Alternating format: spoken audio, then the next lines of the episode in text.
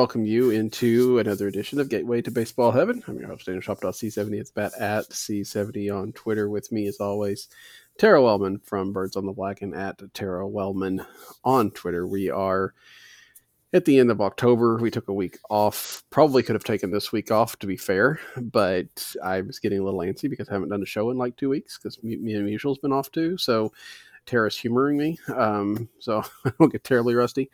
Um, and, and, we're trying to figure out what to talk about. So we're going to start with the World Series that's going on, and and Tara, it seems to be, and I, you know, I haven't watched much of it. I haven't watched any of it because that's just the way I get to be. You haven't watched very much, but it seems like it's kind of a, a really interesting back and forth affair that I don't think anybody is a clear a clear winner here yet.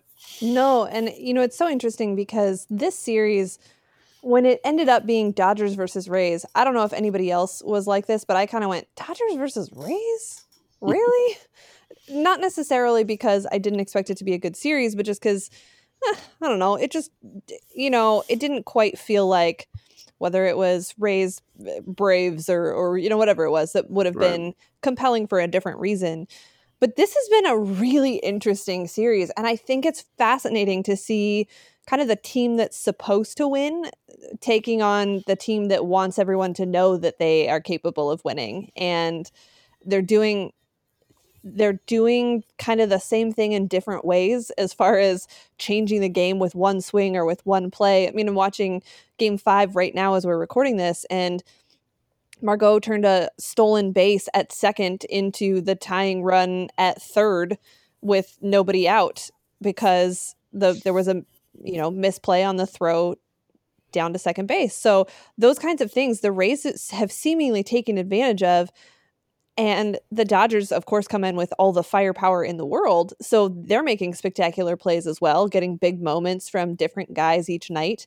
And I don't know, that game uh, that game uh, four, I guess, was mm-hmm. uh, the the ending of that game, and quite honestly, not just the ending, but the back and forth in that game has to be one of the most fascinating and exciting games in a World Series where my team wasn't involved at all that I can remember because it was just so you know, punch for punch, the excitement and then the letdown and the misplay and then the recovery. And then, of course, that ending is unlike anything I've ever seen. And, you know, at the heart of it, Randy Arozarena, of course. So, man, as far as World Series goes, this might not have been the headliner because of the, you know, everyone keeps talking about how the Rays don't have any, uh, you know, household name type players. Well, some of them are potentially becoming household name type players, and that's really fun to watch. Yeah, it's uh, and I, obviously we're going to get to Randy Arozarena a little bit in, a little bit later, but you know, I wonder, you know, it's been as I'm sure has been mentioned numerous times, you know, 32 years since the Dodgers have won the World Series, and when you think of teams that haven't won the World Series in three decades, you don't immediately jump to the Dodgers, right? I mean, yeah. this is a team that has been there so many times that has has been a very good team for so long. You just it's very weird almost that they haven't. If they get down late in this series, like if they lose tonight, say, or if it goes to a game seven, is there do you think there's that extra pressure on them because of that history that's there that that that they really almost have to win um, whereas tampa bay i mean tampa bay won one not I mean, they're right there. They've been there. I mean, at least. Uh, I don't know that they have that same kind of weight on their shoulders. Yeah, it's so interesting. Two things that come to mind while you're talking about that. I'm going to say them both now so that you can remind me what the other one was when I forget. um, first of all, the difference in kind of the sustained excellence and the, you know, momentary, the single season of success between these two teams. I want to come back to that in a second. Um, but in in terms of the pressure in a potential game seven, that's so interesting you bring that up because I mentioned that to someone right at the start of this series, and I just said, uh, you know, we are kind of looking at these two teams, looking at how things might go and and who might step up, and I asked if this game goes to a game seven, who has the advantage? And I don't know that we really came to a clear conclusion on that because there's so many factors of how the rest of the series went. You know, if the Dodgers mm. were mm-hmm. up big and they blew a lead, or if they, you know, so there's a, it's not really a, a question you can answer simply, but I do think it's interesting to think about it in terms of what you just said. And I do think in a game seven, I don't know that it's necessarily more pressure to win than they would have been feeling in any other game in this series. But it feels to me like all the pressure in the world is on the shoulders of the Dodgers because they've been so close and just haven't gotten there. They haven't been able to get that one for Clayton Kershaw or, you know, for Dave Roberts or for whomever it is. Um, and so I think in a game seven scenario, if it gets to that point, and quite honestly, in any clincher type game, if the Dodgers win tonight and have the chance to close it out, um, I think all the pressure is on them, which works right into the hands of the Rays, I think, who feed off of kind of that underdog mentality. Yeah, that's very possible. Um, yeah, I don't know. I, I, I think that I'm sure the players, and I mean, obviously the the players have changed. No, there's nobody been in that organization probably at all that's been there the whole 32 years, especially since Vin Scully's retired. Um, but it's still there's that there's that weight that history there. I mean, the Cardinals have that as well when they, you know, they know what has happened in the past. They know what's expected, you know, to get to the playoffs or whatever the case. We've talked about that before in the in the years that they don't make it. So yeah, I, I think there's a lot of pressure there. Now, whether that's enough to overcome, you know, whatever talent or if it really is on them, but if it came down to the to the ninth inning and a, a play to be made or not made, you wonder how, yeah. how that would work out. Okay, your second point, you have sustained excellence. Right. This is where I was going to tie in the Cardinals because, you know, technically that is what we talk about on the show most of the time. Um, when they do something, when they about. do something, and right now they're doing nothing, so it's hard to talk about them. But I have a way to do it because I'm curious, and I. I think I know what you would say. Sorry, another crazy play just happened in this game. Uh, so I paused, hesitated. Um, I'm curious what you would say. I think I would know the answer, but I saw this conversation going around on Twitter ahead of the World Series, I believe. I think Matthew Trueblood brought this up in terms of the Chicago Cubs and whether or not the Theo Epstein years were a success or a failure, more or less. And Mm-hmm. if he mm-hmm. listens to this and says that's not what I said, I'm sorry for misinterpreting your words, but it gets to my point. So just let me have this. it was pretty close to what he said. Let's let's be fair. Okay. All right. But the the point that I'm connecting here is there was a comment made that I'd rather have the Dodgers last 10 years than the Cubs last 10 years or or whatever Ooh, the the comparison right. might have been because of that sustained excellence. Because you expect every year that you're not only going to make the postseason but that you have a really good shot at a World Series team. And there's that level of success. There's that kind of success right Mm-hmm. And then there's the Tampa Bay Rays, who, like you said, have won it in relatively recent history, but have also been real terrible in the meantime for a lot of those years in between. And the Cardinals kind of fall into that Dodgers category. Now, arguably, we could not compare apples for apples here because that's not the point. But the idea of that sustained, this is a team that you expect to make the postseason every year that's a, a that is a level of success. It may not be enough intention for success for a lot of Cardinals fans who are ready for that next championship. But it is an interesting dynamic to see the Dodgers, to see a team like the Cardinals, to know what the expectations are on them year after year in comparison to a team like the Tampa Bay Rays or, you know, a couple of years ago, the Chicago Cubs, and realize, okay, they won it. That's great kind of put all their eggs in one basket and now they're not going to be able to sustain that success. Do you trade the decades of, you know, relative success, however you want to define that, uh, for the single championship every now and then? And I'm curious. I think I know what you would say, but I'm curious to uh, to hear your your take on that. Well, I mean, uh, you know, I'm, I've said this before that for me, uh, baseball is a daily game, right? And I would much rather be happy at the end of the day than not happy at the end of the day. So, and when the Cardinals win, I'm going to be more likely to be happy at the end of the day.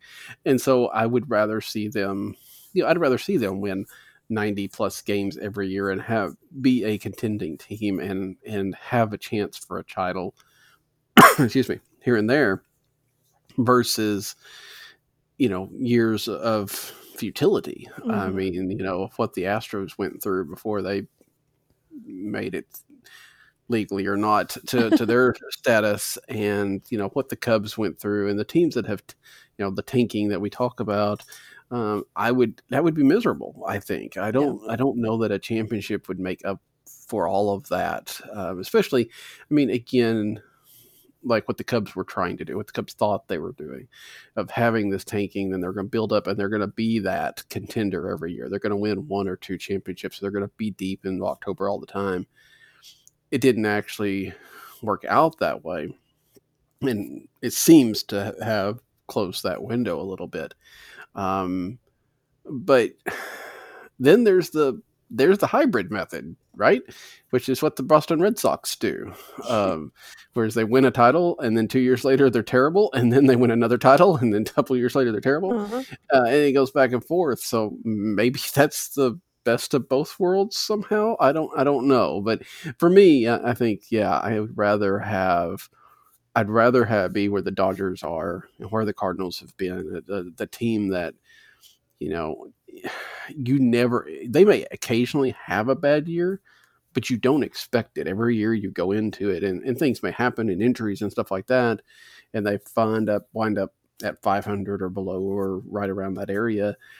But going into the season or in the off season, you expect them to be a contending team and more often than not they're going to f- fulfill that that's what i would rather yeah. Yeah, and I think that that also leads into what the Cardinals do in this offseason, not to, you know, steal your transition thunder, but um it, it's it. it's, it's the next piece of that puzzle though, right? It's it's fine mm. to say like the Cardinals and the Dodgers, look, we define our success as more than just championships. So we want to be contenders every year. We want to not have those down years where two or three seasons in a row you're looking at 100 lost teams. That's great. And I think I prefer that approach. But the Dodgers have, whether they win this t- title or not, have made very clear attempts to get past that hump of just mm-hmm. making it to the postseason. And that's what the Cardinals have yet to show any sort of urgency to do is to to go okay not only do we want to play we want you to take us seriously and whether the dodgers win or not everyone takes them seriously everyone knows that they're not just a contending team but they might be the best team in baseball on any given night and that's what the Cardinals have yet to do. So I, I just, I guess, as uh, an aside or a, a, an addendum to the whole the Cardinals and the Dodgers are both really successful thing is that if you continue that comparison, the Dodgers have continued to make moves to get them past just getting to the postseason, where the Cardinals really haven't in the last couple of years, Paul Goldschmidt notwithstanding. So that to me is where you can then make that separator. You can say, okay, we, we prefer the sustained success model, but if the sustained success isn't still getting us to championships, then we have to do something else in that process as well. Or you just decide to announce to the world that just making it to the postseason is good enough. And I don't know any fan base that is going to uh, to take kindly to that sort of philosophy. No, but then again, most fan bases aren't really excited about a 200 300 million dollar payroll flaming out the first round either sure. which is you know which is what the dodgers did last year right i mean they lost in the first round to the to the nationals and granted the nationals were the the, the team that I, hopefully i'm remembering this right i think that i am uh, that they lost to the nationals but um you know, Nationals wound up winning the World Series, but still, this was a team that was supposed to go deep into the playoffs and didn't. Um, so there is a, a bit of a balancing act there. But you're right. I mean, the the the Dodgers have won the National League West for I, I think since it existed back in the '60s or something. I mean, I feel it's it's what no it's, one else has ever won the National League West. Um, but it's what it's what 10, 12 years or something in a row something that they've yeah. out there and yet this off season they go out and trade for Mookie Betts. Right. Um, and again, Los Angeles, different different markets, different financial situations, and stuff like that. But the fact is, they didn't settle. They went out and and made themselves better, even though they were already good.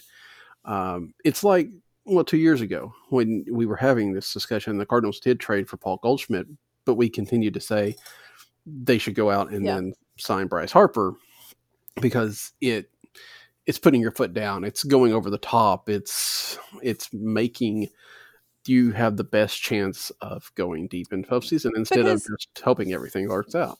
Because let's not pretend the Dodgers couldn't have made it to the World Series without Mookie Betts this year. Right. Like they were gonna be good anyway.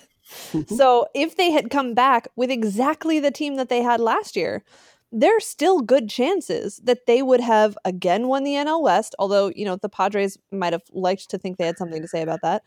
But they probably still would have won the division. They probably still would have looked like the team to beat in the National League. And you add Mookie Betts on top of that. Did they have to do that? No. Would they have been able to argue that they put together a successful team and had a successful season without Mookie Betts? Sure but they add that to the puzzle and all of a sudden whether it's the team itself or the fan base or other teams that go oh great you were already good now you're better. That's one more guy we have to figure out how to get out. And i don't know it sounds simple to say it that way and obviously we can sit in our own homes and talk about it and critique it and not actually have to uh, figure out how to make it work. I understand that but it is it seems like we're in the same situation that we were last year and the year before that and really the year before that where the cardinals have good pieces. They don't have great highlights and that's what seems to be missing uh, as far as making them that team look we can talk about the Rays as a team that doesn't have those superstars, right? They have a ton of talent on that team, regardless of whether or not you know their names. And we can talk about how small market teams can still win. They can put it together at the right time. They can get hot when it, whatever. Yes, we all know those things happen. But in order to kind of stake your claim, whether it's in the division where the Cubs clearly are on the the down slope of what they thought was going to be a long lasting upward traje- trajectory, or if it's because the Brewers kind of traded off all of their parts last year and put some pieces together, but you know, never really got that rolling this year, or because the Pirates still aren't any good. The Cardinals have a great opportunity to stake their claim in a way that no one can deny, you know, so that no one can go, oh, that's a really interesting move. That could work out for them. But instead, it's, oh, they want to win the division by like nine games. I mm-hmm. get it. And that's the difference in kind of that next step up from just getting there to what you want to do once you are there that i don't know i don't know if that's in the cardinals playbook at this point yeah and i think you were talking about the way the dodgers you know could have come into this and i think this season kind of points out and granted it's a it's a small season you don't know what it would have been like with 162 games but the fact that the padres finished just six games behind them and for a while there really gave them a scare. Yeah. Um, it just kind of goes to prove that you can't just say, look and say, none of these teams are going to, you know, we're better than all these teams, which, I mean, the Cardinals can't say that about the Cubs anyway, right now, right. Um, being that they haven't. But even if so, you never know when that, you never know when the Reds are going to make a step up. You know, we've seen them try to improve their team over the last couple of years. You don't know when you're going to have you know a bit of an injury or a team's going to have a couple of guys have a career year you've got to kind of build in some insurance at times so the cardinals haven't been able to do that you're right and you know if we start talking about what they can do this winter i have trouble seeing them doing anything like that this year i mean with the financial situations and the, the way that they are i mean i don't know that there's a huge you know, I don't know that even in the best case scenario, if there's a really great bat on the free agent market to get, but there just doesn't seem like there's any chance they're going to bring anybody in that has any kind of salary with them. Yeah, I feel like this entire offseason is going to be like that. There are going to be yeah. a lot of teams that are like, uh, right. we don't really know what's going to happen here, so we're we're good. and that's going to be frustrating because as fans, you want to see movement, you want to see excitement. We want to have something to talk about so that we're not continuing to say, well, they really should add somebody for like the 75th podcast in a row. Right. Um, but it's true. This off season is going to be weird. This off season is going to be different, and there are going to be fewer opportunities to make moves. One, because there aren't that many kind of game changing players that appear to be available. Mhm. Um, but two, because yeah, this season was 60 games and a lot of money did not get made this year. And we all know that they ha- have lots and lots and lots of money, these owners do. But um, any business owner who doesn't make much money the year before isn't going to, you know, be real keen on upping the payroll the next season. So that's all part of the process and it's why I agree I don't think there's going to be anything particularly interesting done this year but it also is just going to open the door not really open the door it's going to shine a bright light on the same criticism the same questions about how much do you really want a championship in St. Louis or how much do you want to be able to say we put so many people in the seats, which they couldn't do this year. We don't know if they'll be able to do next year. So they have to have something else to hang their hat on at the end of a season. Um, you know, where you your biggest question marks are are you going to re-sign Adam Wainwright and Yadier Molina? Which don't get me wrong, I adore the two of them and hope that they're Cardinals next year. But they're not going to be the game changer that pushes you over the edge. No, No, especially not where they're at right now. I mean, you know, where Yadi is. Yeah, it would take oh well, it would take a super year for him to be really league average hitter by OPS plus. I mean, not that he doesn't bring more to the game and, and all that, and not that he can't be an asset, but he's not a superstar. And Adam Wainwright, you know, we, we love Adam, but we just don't know. I mean, right? I mean, there's he's probably not going to win a Cy Young. I, I know that I don't want to tell him that because he probably wouldn't believe me. But um, Well, and as much as he might think that he could win a Silver Slugger, he's still Yeah. not going to bat third and drive in 100 runs, right? So even if Adam Wainwright in 2021 is playing with the Cardinals and has his most valuable season ever, Yeah. it still doesn't solve the offensive problems. Yeah, it does not. And uh, yeah, I don't. Unless he becomes like a left fielder or something all of a sudden out of the blue. And Well, then- yeah, because Cardinals doesn't have enough outfielders. right. just- No, no, no. But We need more that- that- But that kind of ties back to the problem, right? The Cardinals have all these outfielders. They have all these different parts and pieces, but none of them have stepped up to be much more than, you know, there's a few that are above average, but there's a few that are a little below average, and a few, a lot of them that are right about average. You need, and we've talked about this so many times, you've got to have, you know, you look back at 2004 when you had you know Pujols and Rolen and Edmonds, and then you had Edgar Renteria, and you know you had Yadi coming up, and you had you know you had all stars. Yeah. Um, you know for whatever the all star voting and all that kind of matters, it's still good to have people that are at least you know in that conversation. And the Cardinals right now, if they had. I mean, if they'd had an All Star game this year, what Paul Paul Goldschmidt goes probably right. Yeah, and last year Paul DeJong went because the team had to have somebody. Yeah. I it wasn't because they had a team full of all stars. and I hate to be uh, the the pity team. Right. I Nobody mean, wants that. I I appreciate the fact that every team has to have a representative. I do, I really do, because I think every team should have, you know, should be at this game. But you hate it when your team is when it only has one for sure. But then it's like, and if you didn't have this rule, you wouldn't be here. You know, I mean, Yeah. there was, it was different when it was years of Ozzie Smith being the only Cardinal because it's Ozzie Smith, you know, he's going to be there no matter.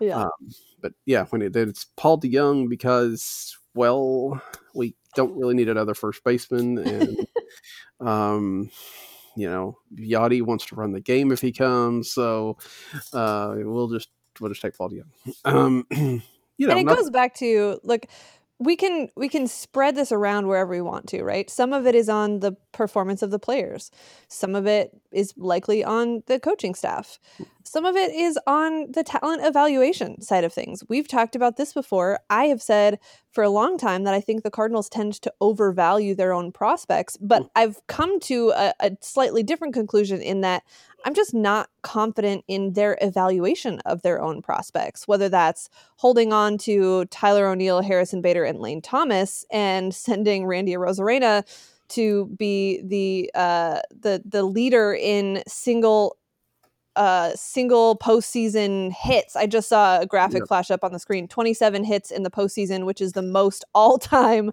for one postseason. I mean, that's the guy that you wish you would have had. Now, again, we can have this conversation about Arozarena all day. The Cardinals clearly saw some value there and took advantage of that to trade it in return for value on the pitching side. But the the thing that stands out to me, the red flag there is okay, great, you get more pitching but you still need to score runs.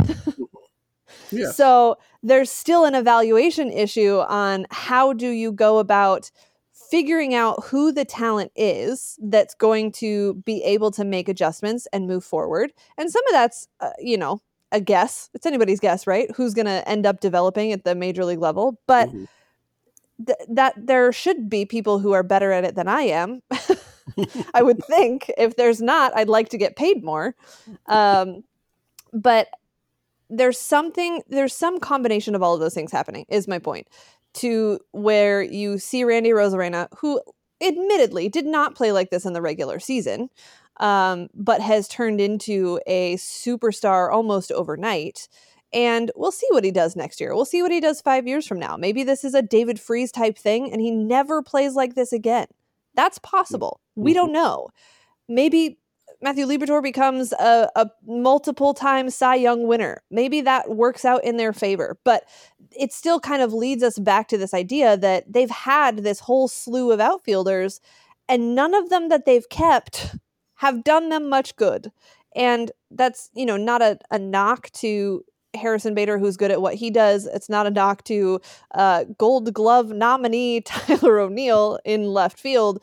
It's just the reality of those guys are not offensive juggernauts. And that is the thing that this team continues to sorely miss season in and season out. Yeah.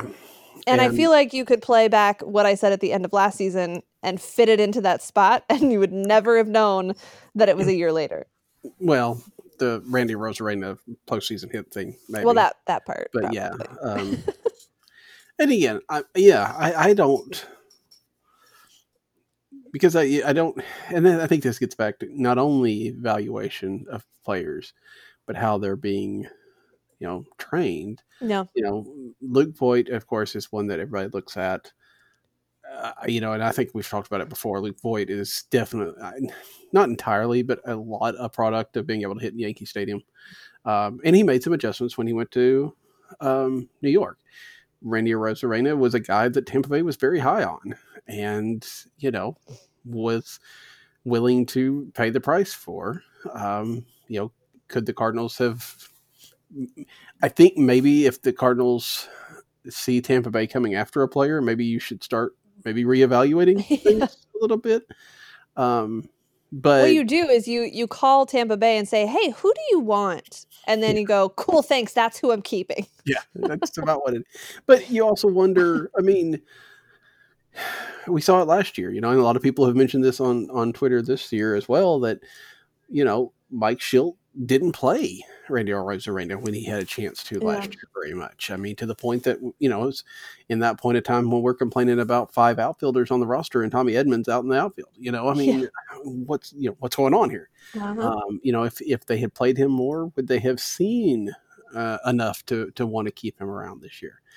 But also, I mean, in, I was reading the article today. You probably saw it as well um, because you're um, you have a very close tie to the Ryan Sherriff story, um, breaking it as you did.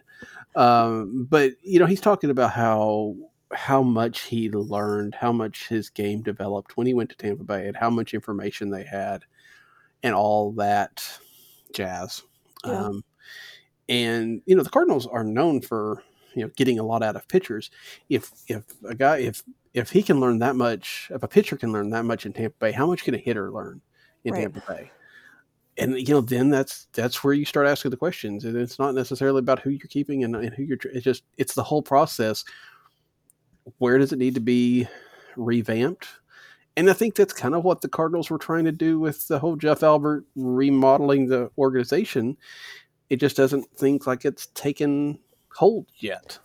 Yeah and i wonder too how effective something like that is going to be until you start significantly changing personnel right mm-hmm um, there's only so much that you can change with guys who've been doing this for a decade. And maybe that's not uh, fair to Jeff Albert. Maybe that's a critique of the players who aren't more adaptable. Um, but it does start, you do start to scratch your head a little bit when you keep seeing guys go to different teams and say, oh, this is the best organization I've ever been around. I learned so much. They did so much for my game. And I can't be the only one that goes, wait, hold on. What what do you mean by that? What are they doing that the Cardinals are not?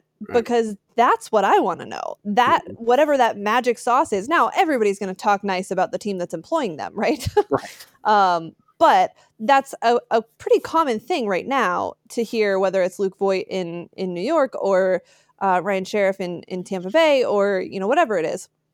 Um, that kind of comment is not rare and it might not be for other players who move on to other organizations as well, but in light of how it appears in my brain to reflect on the Cardinals, I hear that every time and I go, huh, okay, well, if this is the best thing you've ever experienced, if these are the best instructors you've ever had, what are they doing that's so different? Because that seems to be where the magic is. And that seems to be what the Cardinals are lacking.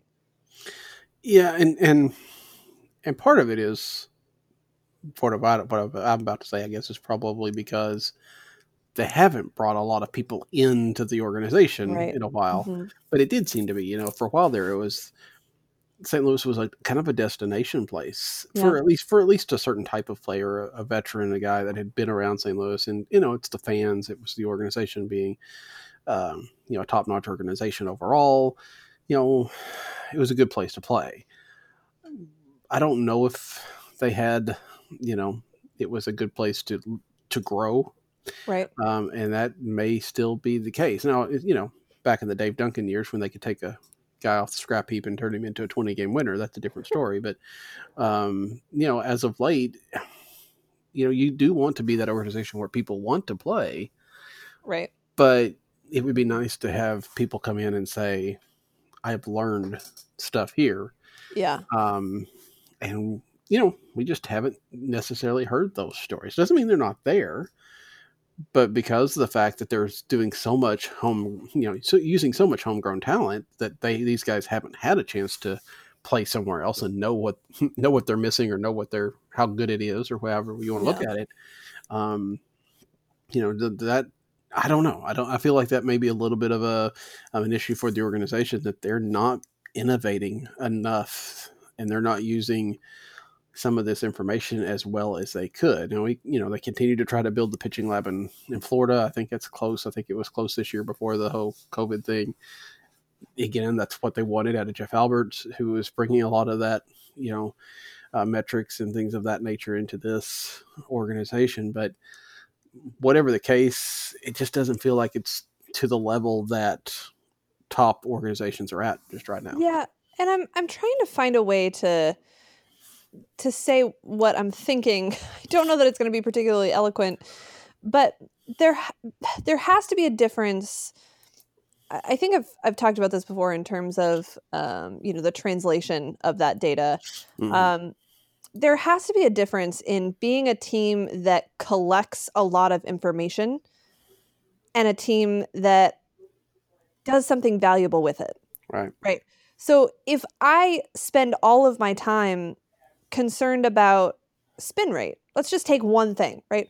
From the pitching side of things, so that we're not even, you know, trying to analyze the hitting. If I spend all my time talking about spin rate, thinking about spin rate, explaining spin rate, focusing on that, looking at that, whatever it is, if all of my focus is on this thing that is cool, um, I mean, I've been to some of these places where they have all of their their technology set up and I've seen it firsthand. I've watched the process of how some of this technology works, whether it's, you know, the TrackMan stuff or whatever. There's a couple of different versions of the same thing that generate this information right now. And I've seen it and it's awesome. And I left thinking that was fantastic and amazing and really cool, but also totally overwhelming. Mm-hmm. And so if I only focus on the fact that, oh, I have this information now, this is going to make me better. I have this information now, this is going to change my life. I have this information now, now I'm going to be an all star.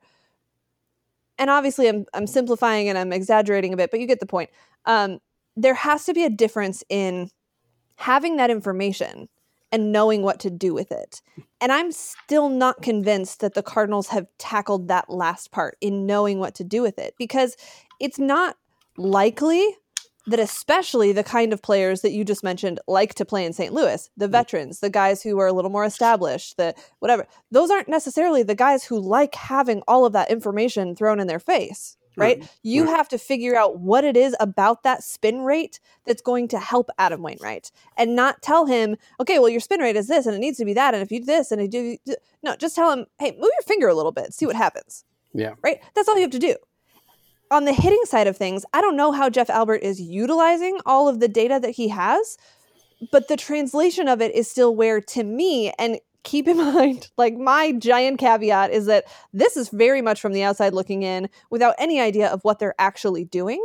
Just mm-hmm. hearing things like Ryan Sherriff has said, like Luke Voit has said, like some other guys have said, and, and the fact that what the Cardinals are doing doesn't appear to be working.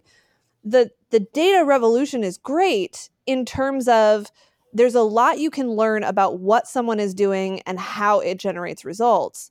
But if you can't turn that into instruction that makes sense and that is repeatable, then it just gets in their head. I've talked to minor league players the last, well, you know, when minor league baseball was still a thing, um, which I, I, joke, but that's actually very heartbreaking. Yeah. But anyway, yeah. Um, I've talked to players who have said, you know, I like having access to the information, but I don't like dwelling on it. I like having the information available. I like being able to go in and look at it when something's wrong, but I don't want it in front of my face all the time because then it's all I can think about.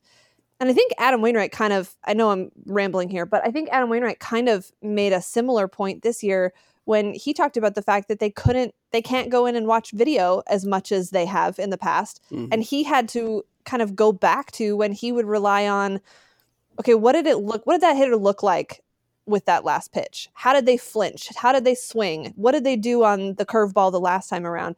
And he had to kind of go back to that feel and that understanding of what's happening in the game and how to sort of in real time analyze that as opposed to getting so overwhelmed by back to my example spin rate spin rate spin rate instead of huh maybe if I add a little pressure on this curveball here, he'll swing out of his shoes again, whatever it is, you know?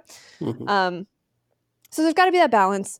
My point in all of that is I still do not think the Cardinals have figured out that puzzle piece, right? The the ability to to have someone who understands all the data and then can say, "Huh, okay, I see all that.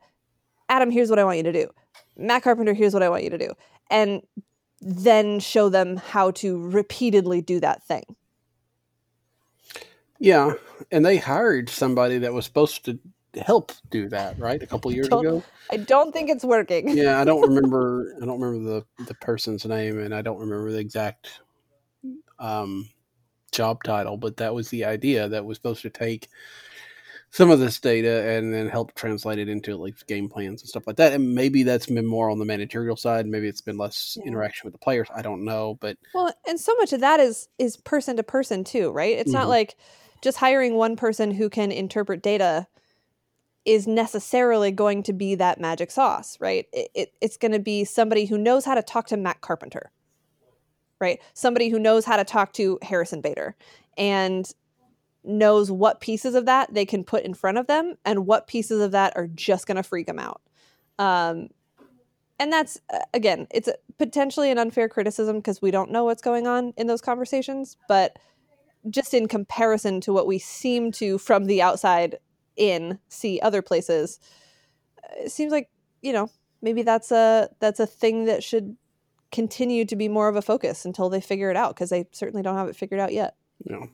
Now, again, there's also this idea that, as we've talked about a little bit with Jeff Albert and things of that nature, that it is a procedure. By the way, that was Major League Game Plan coach. It was Joey. Ah, there it is. Krebinski, yeah. I believe. um, but anyway, that's and that you know, reading that plan coach means like they're putting in plans. Um, there's also a Major League internal player strategist. I don't know what that does, but sounds cool. Um, if I just make up a title that sounds cool, do you think they'll hire me? Probably. Actually, I think you just Sweet. show up and tell them that's who you are, and you're already. oh, not just like make my own name right badge. Just walk right in. So be like, guys, guys, don't worry about it. I'm I'm the data translation specialist. There you go. Oh, okay. Sounds um, official.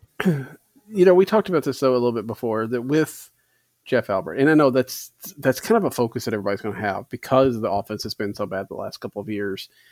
Not to be confused when it was really bad, uh, John Mabry.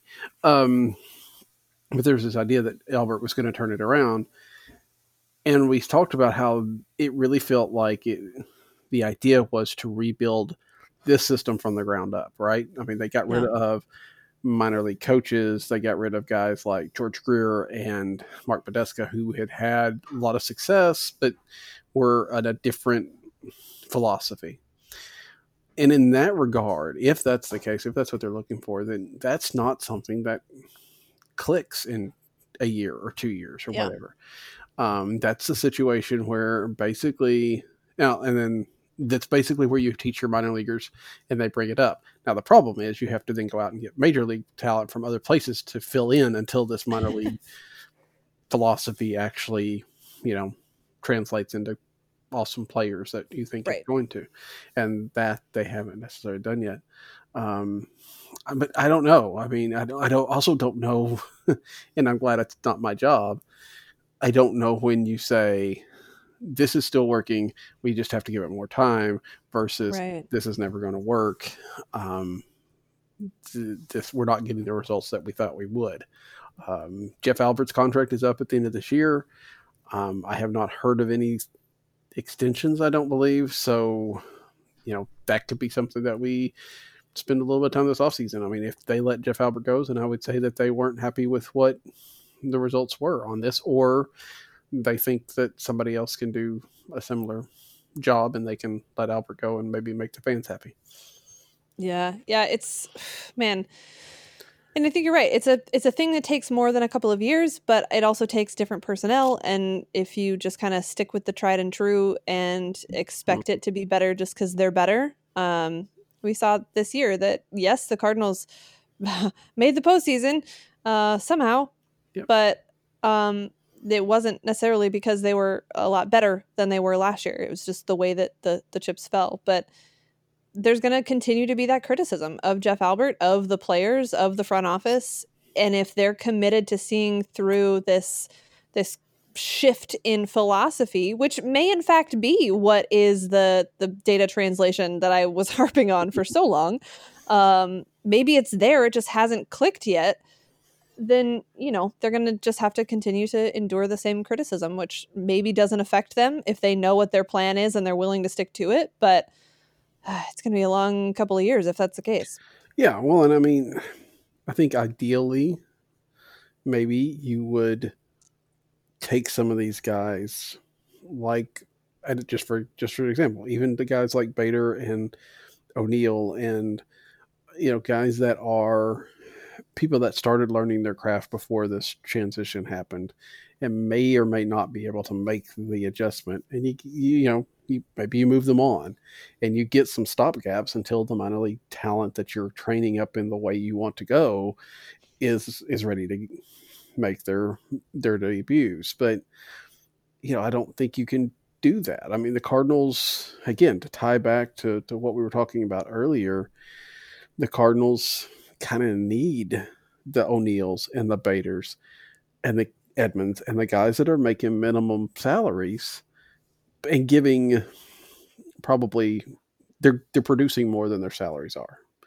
Um, and they're going to need that because they're not going to have the money after this year to or after 2020 and, and, the loss of stuff and the fact that they don't know what 2021 is going to look like and can't plan for 162 season um, they just can't they're not going to spend that money and i and i don't know that i blame them too much um, and so it, it kind of starts to look like 2021 is this holding treading water year until a lot of people come off the books and everybody in 2022 can be back in the stadiums and you know maybe then the the, the pockets open a little bit but that's just in time probably for a strike um yeah. just just in case you forgot that whole cba uh, tension thing that's you know going to come to head next year. But let's. I'm sure you wanted to think about that. Yeah, you know, I mean, we we have had plenty of positivity to think about this year, so yeah, it's, it's time. I think we can handle it. And I mean, this show has been so cheery too. So yeah, yeah, totally. You know, got to level it out a little bit. You know, I just, I don't know. Again, I I feel, I understand the Cardinals are in a tough spot. I understand that if they bring the same team back, though, for next year, the odds of them making the playoffs are slimmer. And that's especially if they go back to the, you know, 10 teams. I don't know. I don't know. The commissioner keeps talking and we keep booing him and he keeps talking. but, um, he's not getting the point. He obviously not. But, you know, if they go to more than 10 teams well you know i don't know but you know 10 teams right now i mean again you can't really judge because this postseason hasn't even started yet or the off season hasn't even started yet but I, I can't if the cardinals are favored in the division next year it's pretty much just by default because yeah. because you, you, have to pick somebody. you have to pick somebody.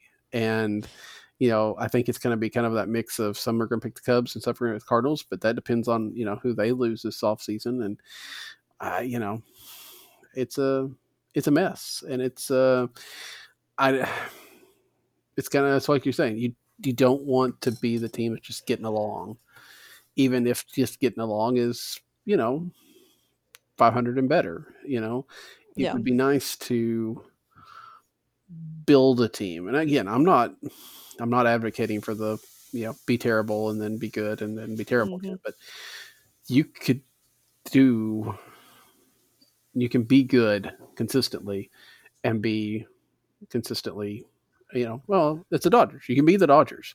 Yeah. You don't have to spend all that money but you can still be the dodgers. Yeah and i, I think there's there's something to i mean the cardinals don't like to move major league talent hmm. very often um, the Dodgers will move major league talent. So there's something to that strategy as well, right? Where it's like you have to give something to get something. And if your goal is to keep this core group of players together and try to get them to the postseason, then the Cardinals have done great at that. Um, if you don't want to break up the core group of players because you like them all, um, then sure, great. You've done a you've done an excellent job of that. Um, but if you want more than a postseason appearance, and you want to be able to maintain that success, you have to be willing to move those parts around. And look, that's not always super popular with fan bases either, especially one like the Cardinals that is so dedicated and so loyal and so defensive of certain players, not all, all players, unfortunately. Um, but look, I've said on this podcast, I don't want Kolten Wong to get traded, but if it meant that the Cardinals were going to be an exciting team because of a package deal with Kolten Wong in it next season.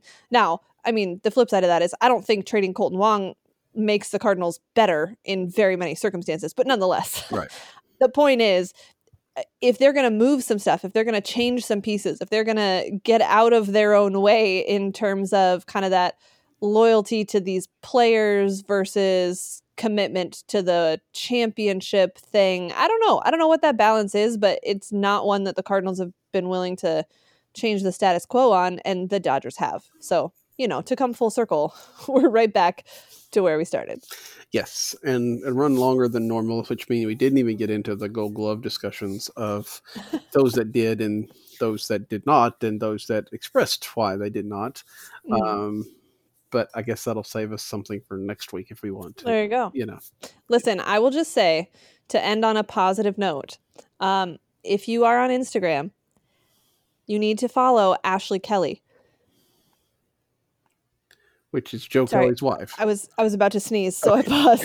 I thought maybe I was supposed to Uh, jump in there and uh, no, no. Joe Kelly's wife, Ashley Nicole Kelly, on the Instagram because Joe Kelly's son is absolutely the mascot of the Dodgers team. And he's hilarious. And she keeps posting videos of him, one of which included a t shirt on this kid, Knox, that says, I get my pouty face from my dad. so there you go. There Do you- yourself a favor. Find Ashley Nicole Kelly on Instagram. You will thank me later. there you go. Well, we'll we will end on that upbeat note um, because we haven't had a lot of them in this in this episode. I don't feel like so. Uh, Tara and I will be back with you maybe next week as the the World Series wraps up either Tuesday or Wednesday. Um, and that kind of sets the off-season calendar in motion. Everything, you know, options and, and people have to be notified uh, within five days of the World Series ending. So by this time next Sunday, we might have a little bit of activity in the Cardinal ranks. Um, probably not much, but we'll see how it goes. So uh, until next time, that is Tara. I'm Daniel. Good night. Hey, Cardinals fans, thanks for listening to this week's show. If you liked what you heard, you can find us on iTunes. Just search Gateway to Baseball Heaven under podcasts and click subscribe. While you're there, feel free to give us five of those little gold stars or even a quick review. And tune in next time as we break down another week in baseball heaven.